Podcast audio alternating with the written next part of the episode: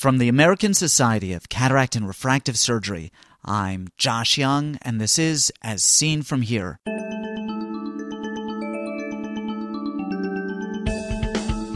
On today's podcast, complement factor H and response to therapy. You know, what we saw was a difference in treatment response with the CC genotype compared to the others. I think this is kind of the tip of the iceberg. First, this. In order to provide medical education free of commercial bias, as seen from here requires a financial interest disclosure before any podcast activity. Dr. Brantley declares no real or apparent conflicts of interest. The Open Ophthalmology Project at openophthalmology.com is an enormous success with over 5,000 users in 57 countries. I have an announcement and a request about this open courseware ophthalmology project. First, I am happy to announce a dramatic improvement in functionality. Beginning this month, new versions of the 20 lecture optics series will be podcast. When you launch any of these new podcasts in iTunes, you'll see the word chapters appear on the menu bar. Each of the lectures has been divided by subtopic, and you can navigate directly to the subtopic of your choice by clicking on the chapters menu item.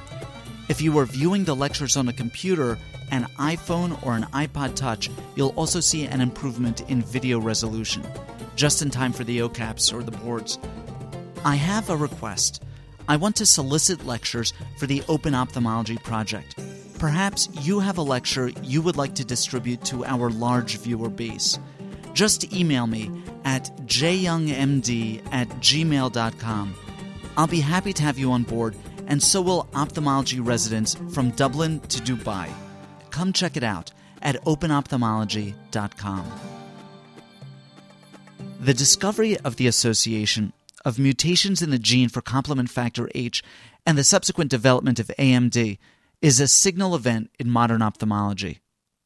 Up until now, age related macular degeneration was defined by a set of signs and symptoms. Now we can begin to understand pathogenesis on the molecular level. But Whenever the issue of genetic testing comes up, the same question is raised. How does my patient benefit from knowing that she has the common complement factor H allele or a high risk mutant? Why should we ask about risks that are ultimately non modifiable? Okay, we can't change our patients' genomes, that's true, but what if AMD, which arises in a patient with a high risk genotype, responds differently to specific therapies?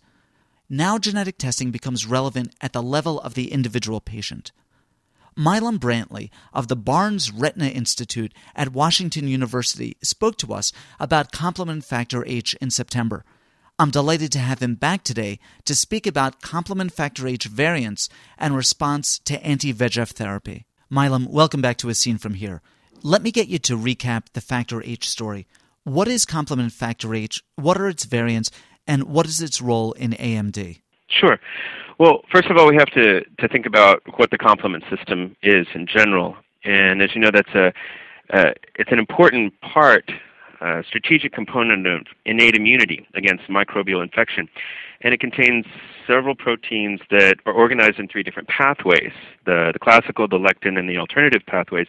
And activation of each of these results in the formation of what are called convertases, which eventually form the membrane attack complex, or MAC, and this leads to complement mediated cell lysis, and this is how many cells uh, control uh, microbial infection it certainly has to be a very sensitive system. And so that's controlled by a whole host of regulatory proteins. And many of these are encoded by genes that are in the RCA, or Regulator of Complement Activation Gene Cluster, and that's located on chromosome 1q32. And complement factor H, or factor H, or CFH, is a plasma protein encoded by one of these genes, and it is the primary regulator of the alternative pathway. And you know, basically, it's it's a you know it's 155 kilodalton kilodalton protein produced mostly in the liver. Um, it has a series of what are called short consensus repeats. It has 20 of them, and they factor in its its structure, and they have multiple binding sites. It performs three primary functions, and all of these negatively regulate the alternative complement pathway. It it first competes with complement activator factor B, and it competes for binding for one of the uh, the convertases C3b, and slows that down. Secondly, it accelerates the decay of one of the convertases, uh, C3bbb. And, and, lastly, it acts as a cofactor in uh, an inactivation of one of the, the of C3b uh, that's accomplished by factor I. So it does all three of those things in an effort to regulate complement. Um, so what does any of this have to do with AMD? Various components of the complement cascade have been identified in drusen of patients with AMD, and, and this led to the hypothesis that AMD might result from abnormal inflammatory processes, including impro- inappropriate complement activation. It's been thought for, for quite some time that immune mechanisms, cellular interactions in AMD, could be similar to those seen in other diseases that display an accumulation of deposits, particularly ext- extracellularly, like atherosclerosis or um, Alzheimer's. And this this proposed relationship between inflammation and AMD was really solidified um, almost three years ago now. In 2005, when four research groups identified a specific variation known as Y402H in the CFH gene to be strongly associated with AMD. And in these original studies, uh, one copy of the variation resulted in a two to three fold increase of uh, likelihood, increased risk for having AMD, while two copies of the variation increase the likelihood of having AMD six to sevenfold. And, uh, and since then, multiple studies have confirmed the association of this Y402H variant with AMD in various populations throughout the world. Now, just so that we can keep the terminology straight, with the Y402H variants, the normal allele is the T allele. Uh, so TT would be the normal genotype. C is the abnormal, the uh, variant allele. Uh, so the other combinations are TC and CC. Correct. Now, what is A69S? Well, A69S is another polymorphism or variant, genetic variant, on a completely different gene. And this is the gene LOC387715, or LOCK, and it's on chromosome 10q26. And this is really the second chromosome locus that was found to be associated with the presence of AMD. And this was found after CFH, and in a couple of studies, uh, a, a variant there in that gene was found to confer an increased risk for AMD as well. And these, these this risk was found to be independent of that conferred by CFH. The Y402H and A69S variants are, are both SNPs, right? Right. Now, what is a SNP? So a SNP, that's SNP, uh, and it stands for single nucleotide polymorphism. And what that is, is a DNA sequence variation that occurs when one single nucleotide, your A, T, C, or G, in the genome sequence is altered. For instance, a SNP might change a sequence from, I don't know, say ACGGC to ATGGC. And in that case, we would say that there are two different alleles, the C allele and the T allele. And that's the same thing for the uh, CFH polymorphism, or SNP, where we talked about the T allele being the more common and the C allele being the so-called variant. Now, almost all common SNPs really only have the two alleles. And traditionally, for a variant to be considered an allele, it had to be present in greater than 1% of the population. Um, SNPs can be found in regions of DNA that code for genes, or also they can be in non-coding regions, promoter regions, um, other areas of DNA that can also play a role. Now, a SNP may or may not change the amino acid that ends up being at that the position in the protein. And a SNP in which both forms lead to the same amino acid, in other words, it doesn't change, that's called a synonymous SNP. Um, but if it changes the polypeptide or the amino acid sequence, that's called non-synonymous. And you know, the va- you know, 99% plus of human sequences, DNA sequences, are same, are the same across the population. But it's these these very rare variations in DNA sequence that could potentially have an impact on how humans respond to uh, disease, to microbes, to even drugs or other therapies. And that's what makes SNPs valuable for research and maybe even for developing uh, pharmaceutical products or, or doing diagnostic studies. They're very, they're very helpful for doing case control studies like, like we're talking about here. Let's start with the Y402H variant. What is the T to C substitution and what does it do? So, what that means is that at the nucleotide position 1277 in, in the CFH gene, where most people have a T, thymine, some people have a C, cytosine. And this nucleotide change actually does lead to an amino acid change in the protein at amino acid 402, making this one of those non synonymous SNPs. So, where normally most people have a tyrosine, and that's signified by the Y in Y402H, now there's a histidine there, that's the H. So it's called Y402H, meaning when you have that variant, the C I'm sorry, the T to C change, you have a Y to H change at amino acid position 402. Now, it's currently being studied how this amino acid change might change things for the protein in its normal function, but I don't think we really know yet. There are three allele combinations, three genotypes TT, TC, and CC. What are their respective phenotypes? Well, to be honest, we, we don't really know yet. Um, there have been a few papers linking the respective genotypes with specific AMD phenotypic characteristics, but we really don't know yet if these associations are going to hold up. For instance, in our American Journal of Ophthalmology paper that, that we discussed in the, the previous podcast, our group found that the CFH CC genotype, that is both variant alleles, was associated with a specific type of choroidal neovascular complex, uh, in wet macular degeneration called predominantly classic lesion. The, this is a characteristic on fluorescein angiography in where there's an early defined hyperfluorescence on the angiogram that increases over time. So the lesion is basically well defined and it's typically more a more aggressive lesion than the alternative, which is an occult lesion or one that's more difficult to find on the angiogram. But in this most recent paper in ophthalmology, where we looked at a smaller number of patients with neovascular AMD, we didn't see that association between the CC genotype and predominantly classic membranes. Now, maybe this was due to looking at a smaller number of patients, but it still makes us think that we need to see ours and other studies to see if these relationships hold up over time.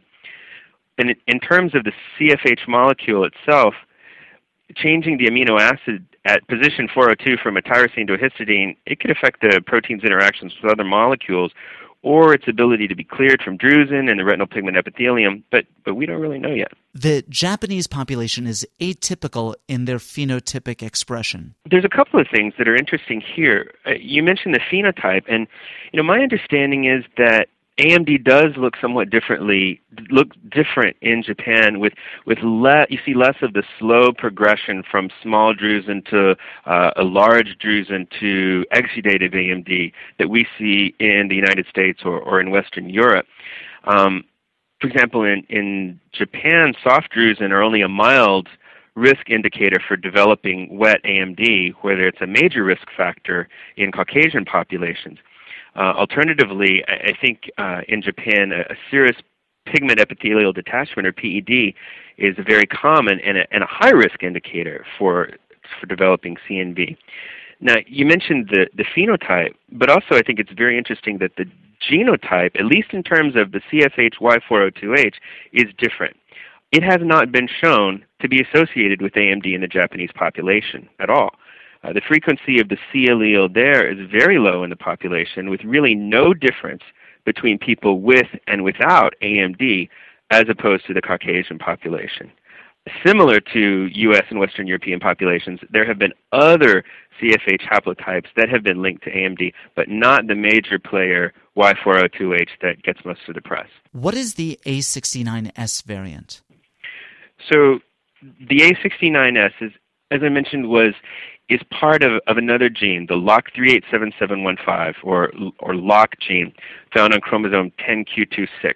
And this was the second, the second major locus that was found to be associated with AMD after CFH. And uh, in this region, an, another SNP was found, this time within this gene. And it's, it's basically a hypothetical gene because the protein product has not been well defined. So the gene, it's small, it's two exons. It theoretically transcribes, well, it does transcribe uh, about an 818 base pair mRNA and a, a small 108, 107 amino acid protein.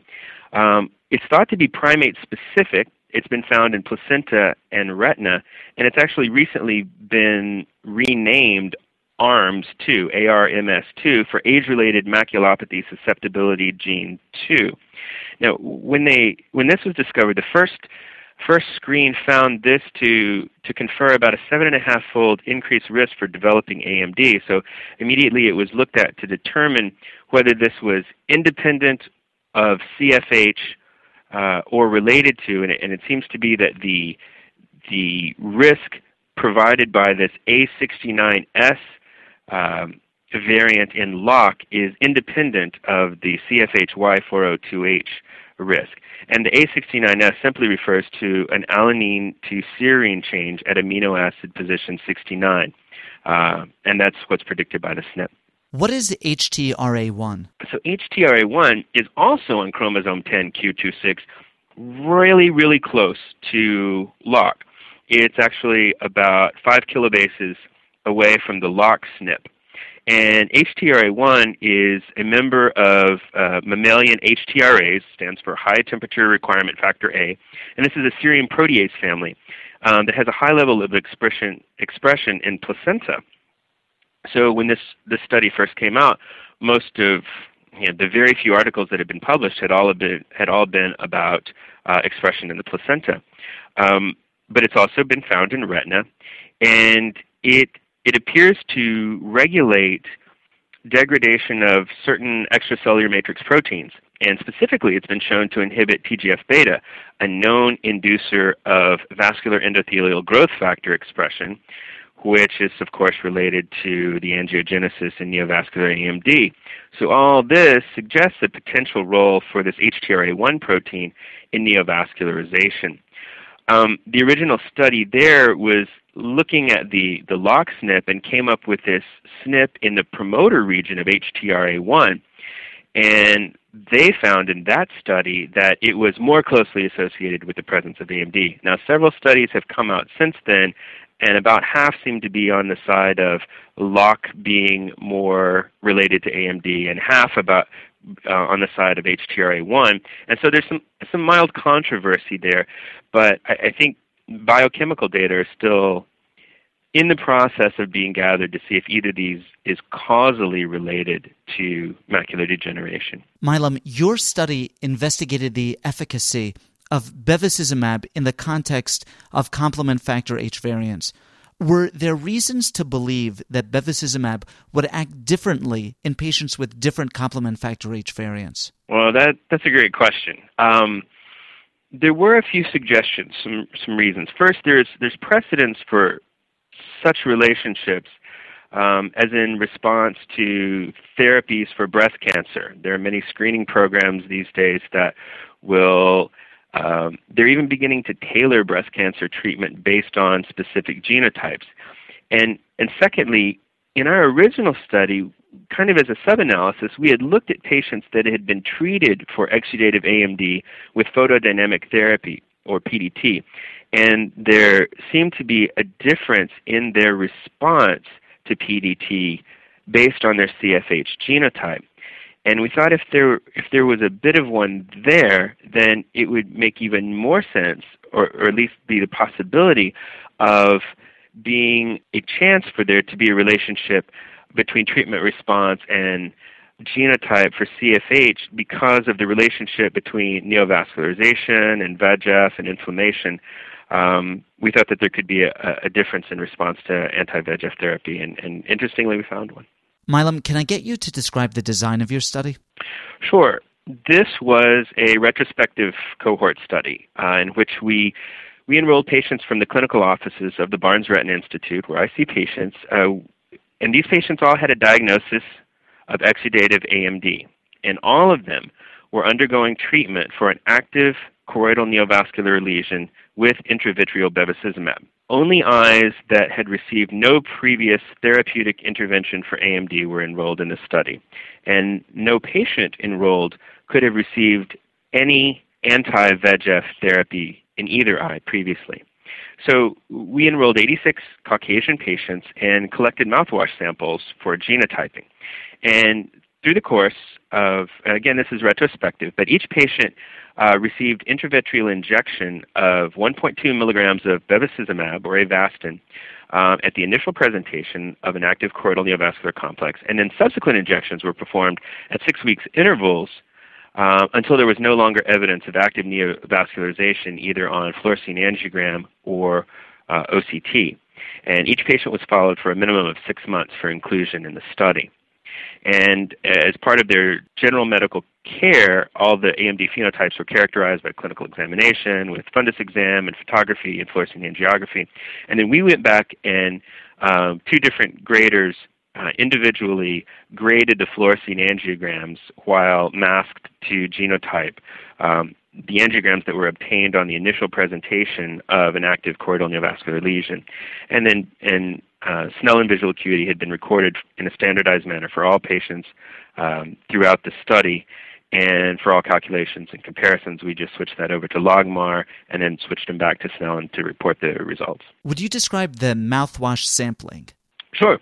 We were actually very pleased with how our success rate for asking people to participate in the study and their being willing to do so uh, was very, very high.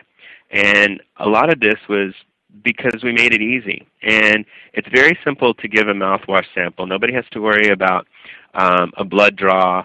Um, so after uh, getting their informed consent, we just handed them a travel sized bottle of Scope mouthwash It's got to be the original scope. And we asked them to take about to use about half of it and then rinse very, very vigorously for 30 seconds. We timed them. And then they spit this into a, a, small collecting tube, which we then took to the lab, and made DNA from the buccal cells that got washed off during the rinsing. And we used a, a standard lab DNA prep kit to do this, and we genotyped the DNA for the CFH and the lock polymorphisms with a PCR-based restriction polymorphism analysis. So basically, we we amplified the DNA and then digested it with specific restriction enzymes, one that would cut and leave a certain size uh, fragment if the T allele were present, and a different size fragment if the C allele were present. And then we ran these out in a gel, and by looking and seeing how large the fragments were, we could easily genotype the patients. Milam, what were your findings? Sure. So for the, the CFH-Y402H polymorphism, we found that patients with the CFH-TT genotype, that's no risk allele, actually had the largest choroidal neovascular lesions, and this was significant. With treatment, the visual acuity improved from 20 over 248 to 20 over 166 for the CFH-TT genotype, and from 20 over 206 to 20 over 170 for the TT genotype. However, visual acuity actually fell from 2206 to 2341 for the CFH-CC genotype, those with two copies of the risk allele. And this difference in response was statistically significant with a p-value of 0.016. And it turns out that only 10.5% of the patients with the CFH-CC genotype demonstrated improved visual acuity with treatment compared to almost 54% of the remainder of patients, and that also was significant. We also looked at the, the LOCK38715A69S variant, and we found that patients with the TT genotype, now this time this is those with both risk alleles, had the largest choroidal neovascular complex. Um, but we saw no significant difference in response to bevacizumab treatment according to the to the lock genotype. There was no difference there. To reinforce this point, the A69S variant is not a complement factor H variant. It's a different protein. Right, right, and that, that's part of the LOC387715. That's a SNP found within that gene. I'm going to ask you something difficult now. Within the Y402H variant groups, that, that's the TT, the TC, the CC, does the difference in response to anti VEGF therapy reflect a different neovascular pathogenesis in the different genotype groups? That's a great question. And you know, what we saw was a difference in treatment response with the CC genotype compared to the others. But we don't know the relationship yet. I think this is kind of the tip of the iceberg in the you know first small pilot study, but it's very suggestive and it's very interesting. The fact that the post bevacizumab visual acuity was worse with the CC genotype than for the others suggests that it could be that genetic factors play a critical role in the efficacy of therapeutic interventions for wet AMD. So one possibility is that patients with this CFH-CC genotype have some changes in their local inflammatory mediators due to the presence of a variant CFH protein, and that it might take additional or more frequent bevacizumab therapy to achieve any type of visual acuity improvement. Or it could be completely opposite. It could be that bevacizumab just isn't as effective in patients with the CFH-CC genotype, and a more intensive in treatment, a more intensive treatment wouldn't be beneficial at all. So I think it would really take a prospective study evaluating responses to standardized treatment regimens according to genotype that would help distinguish these possibilities. Milam, how common are the T and the C alleles? So the T allele, remembers the normal allele, and let's talk about the, the frequency of the, the variant, the C allele. In our first case control study, we looked at patients with and without AMD, uh, about 190 of each. And the overall frequency of the C allele was 34% in people without AMD and 55% in people with AMD. And that is very much in line with all the other case control studies. In this ophthalmology paper, we looked at only people with AMD, of course.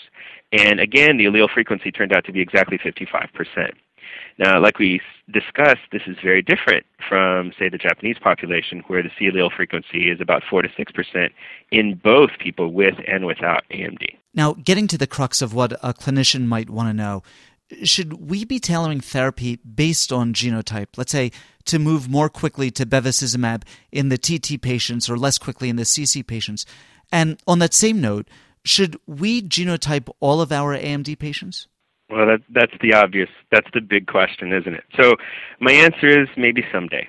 We certainly don't have enough data right now to change our treatment practice. I mean, I haven't changed mine based on this data. But the more data we get, the better. And, you know, I would love to be able to have a situation here where we genotype every AMD patient coming through the door. We're not there yet, but I think that would add a lot to the scientific information that we can come up with this at this time. It, this is a very dynamic time in the treatment of exudative AMD.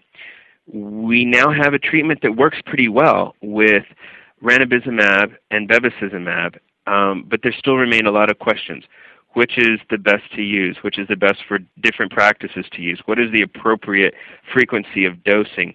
as you know, in the clinical trials that were done uh, that led to the FDA approval of ranibizumab for intravitreal injection to treat exudative AMD, those were all based on monthly injections for one to two years. It's very difficult to set up a schedule in a clinical practice to uh, do monthly injections. And I think right now there's a very wide range of approaches from clinicians as to how to effectively use ranibizumab or bevacizumab and which to use. So this is this is a great time to gather more information. So the hopefully the CAT study, C-A-T-T, for comparison of age-related macular degeneration treatment trial, will will answer some of these questions. It's uh, just starting uh, this month. Uh, it's an NEI-sponsored trial, and there are going to be four arms to it. Uh, two will use ranibizumab, and two will use bevacizumab. And for each of the uh, arms, there will be 300 patients. So for the ranibizumab folks, uh, half of them, 300, will be treated monthly and the, the other 300 will be treated on sort of a PRN basis, treat when there's leakage based on OCT, and stop when there's not leakage. And then there'll be two uh, bevacizumab arms uh, that are very similar. Now, if these patients can be genotyped, then we've got that prospective trial with standardized dosing that really helps answer these questions. Milam, do you know if there is a commercial assay that's available uh, for mouthwash sampling to determine in our AMD patients their Y402H, their complement factor H uh, allele subtypes? You know, I really don't know if there's something commercially available. Um, there are a myriad of commercially available genetic tests. The tricky part is that you got to know what to do with the information. Um, you know, patients when they have their their genotypes done immediately want to know what the answer is, and you have to impress upon them, and it's difficult to do that this is a population-based study right now, and we're trying to get an idea of how people in different genotypes respond or what their phenotype is, and if I'm genotyping a patient with macular degeneration and I say your genotype is CC or TT, it's not very meaningful to that person at this time. But once we've got enough scientific data, clinical studies data, then it may mean something. And what you really want it to do is mean something to the son or daughter of the AMD patient who can say I'm more susceptible or less susceptible to get AMD. Again, you you're going to have to go back to what's that really going to mean to them. You know, will that really make them stop smoking, or will it make them change their dietary habits? Or maybe at that time we'll have more information from AREDS 2 and know more about lutein and zeaxanthin as well as as the the studies from AREDS 1. That's that's the trick to a lot of genetic testing is knowing what to do with the information once you get it. So, you know, it's very it's very tempting to say, oh, you know, I want to know what my uh, CFH status is, but right now it doesn't mean a whole heck of a lot. Hopefully, in a short period of time, it'll mean a lot. Milam Brantley, thank you so much. Well, I appreciate that. Take care, Josh. Milam Brantley Jr. is assistant professor in the Department of Ophthalmology and Visual Sciences at the Barnes Retina Institute of the University of Washington in St. Louis, Missouri. His paper, Association of Complement Factor H and LOC 387715 genotypes with response to exudative age related macular degeneration to intravitreal bevacizumab appears in the December 2007 issue of Ophthalmology.